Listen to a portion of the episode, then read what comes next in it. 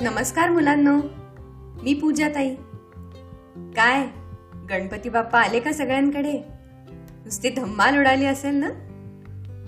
तर भारताच्या वेगवेगळ्या भागात असेच वेगवेगळे सण उत्सव साजरे केले जातात. महाराष्ट्रातल्या आपल्या कोकणात गणपती उत्सवाला विशेष महत्त्व आहे बरं का?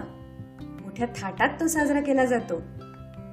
गणपती बाप्पासमोर दिव्यांची आरास त्याला बसायला खूप छान सजवलेला मखर आणि डोक्यावर माटोळी. अशी सगळी सजावट असते तिथे. तर अशा या माटोळीची ही गोष्ट. गोष्टीचं नाव आहे बाप्पाची माटोळी. तुम्हाला आठवतंय मागच्या वर्षी गणपती उत्सवाच्या वेळेस मी जुई आणि बाप्पाची गोष्ट सांगितली होती ते? तीच जुई आपल्या आई बाबा आजी आजोबांबरोबर आणि तिच्या दादा दरवर्षीसारखी यावर्षी सुद्धा आपल्या मूळ गावी म्हणजेच गुहागरला आली होती गणपतीसाठी. नारळी पोफळीच्या बागा जवळच छान समुद्र असं कोकणातलं मोठं टुमदार गाव होतं ते. इतर घरांमध्ये यायचा तसाच जुईच्या घरी सुद्धा गणपती अगदी वाजत गाजत यायचा. आज सुद्धा तिच्या घरात नुसती धांदल उडाली होती. लहान मुलं मखर सजवत होती मोठी माणसं पताका लावत होती सगळ्यात शेवटी सगळे मिळून माटोळी लावणार होते. तर माटोळी म्हणजे काय? तर वेगवेगळ्या फळांची भाज्यांची आरास असते. जी फळं भाज्या रोजच्या खाण्यामध्ये येत नाहीत पण गणेश उत्सवाच्या वेळेला गणपतीला म्हणून त्याच्या मखराच्या समोर वरती बांधली जातात. अशी ती माटोळी. आणि उत्सव झाला की त्याच फळांचा प्रसाद सगळ्यांना दिला जातो. तर आता जुईच्या घरी सुद्धा मखर सजवून पताका लावून तयारी पूर्ण झाली होती. तेवढ्यात गणपती बाप्पा मोर्या मंगल मूर्ती मोर्या. अशी जुईच्या काकांची आणि त्यांच्या बरोबर गणपतीची मूर्ती आणायला गेलेल्या मुलांची हाळी घरातल्या सगळ्यांना ऐकू आली. सगळेजण घराच्या दारात आले. कपाळावर टिळा लावून डोक्यावर टोपी घालून काका गणपतीची मूर्ती घरात घेऊन आले. बाप्पाचा चेहरा कोणाला दिसू नये म्हणून त्याच्या चेहऱ्यावर कापड ठेवलं होतं. फुलं अक्षता वाहून गणपती बाप्पाला मखरात बसवलं.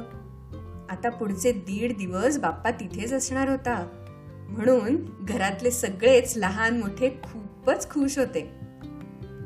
दुसऱ्या दिवशी लवकर उठून परत दुर्वा फुलं काढायची होती. पूजेची तयारी करायची होती. त्यामुळे रात्री सगळे लवकर झोपायला गेले. गणपती बाप्पा मात्र मखरात जागाच होता. आणि जुई सुद्धा. दुसऱ्या दिवशी घरातल्या सगळ्यांना भेटायला तो पण उत्सुक होता. रात्रीच्या छोट्या दिव्यामध्ये बाप्पाला सगळ्या गोष्टी दिसायला लागल्या. डोळ्यांवरच्या कापडाला त्याने हलकच बाजूला सारलं आणि आपल्यासाठीची केलेली सजावट पाहिली. त्याला अगदी प्रसन्न वाटलं. नंतर बाप्पाची नजर वर गेली. डोक्यावर दरवर्षी सारखी माटोळी बांधली होती. पण ह्यावर्षी त्यावर फक्त नारळ आणि सुपारीच बांधलेली. त्याला प्रश्न पडला अरेच्या बाकीचे सगळे गेले कुठे? बाप्पाला माटोळीवरच्या सगळ्या भाज्या फळं आठवायला लागली. केळी आंबाडे निरफणस तोरंड म्हणजेच पपनस चिबड वाल भोपळा मावळिंग तोरिंग काकडी पडवळ आणखी असे बरेच सवंगडी गणपतीच्या डोळ्यांसमोर यायला लागले. अशी बरीच दुर्मिळ फळभाज्या पानं चतुर्थीच्या दिवसात बाप्पाला भेटायला दरवर्षी यायची. ती यंदा दिसत नसल्यामुळे तो जरा हिरमुसला. आपला गणू बाप्पा हिरमुसलाय हे जाग्याच असलेल्या जुईच्या लक्षात आलं. पण ते का हे मात्र तिला कळलं नाही. माटोळीवर टांगलेले नारळ आणि सुपारी सुद्धा बाप्पाचा चेहरा अगदी निरखून बघत होते. त्यांनाही बाप्पा थोडासा उदास दिसला. सुपारी पटकन नारळाच्या कानात कुजबुजली. अरे नारळ दादा बाप्पाला बघतोयस ना? खुश नाही दिसत आहे. जरा विचार तर काय झालंय ते? त्यावर नारळ बाप्पाला म्हणाला नमस्कार बाप्पा तुला बघून फार छान वाटलं. तू यायची आम्ही वर्षभर वाट बघत होतो. तुझं स्वागत. पण एक विचारू का? तू कसला विचार करतोयस? थोडासा नाखुश पण दिसतोयस. काय झालंय? बाप्पा हसत म्हणाला अरे काही खास नाही. माटोळीवर पाहिलं तर फक्त तू आणि सुपारी दोघेच आहात. आपले बाकीचे दरवर्षीचे मित्र यावर्षी दिसले नाहीत. यंदा भेट नाही की काय? ते का बरं आले नाहीत ह्याचाच विचार करत होतो.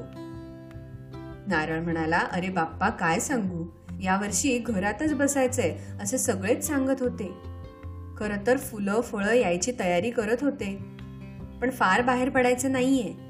आणि जरी इथे सगळे आले तर त्यांना माटोळीवर शेजारी शेजारी बसावं लागेल म्हणून कोणीच आले नाहीत. गणपती म्हणाला असं झालंय तर. ठीक आहे काही हरकत नाही. चला आत्ता झोपूया सगळे. तिकडे पडल्या पडल्या जुई त्यांचं हे बोलणं ऐकत होती. ती पटकन उठून बसली. आणि आपल्याला काय बरं करता येईल?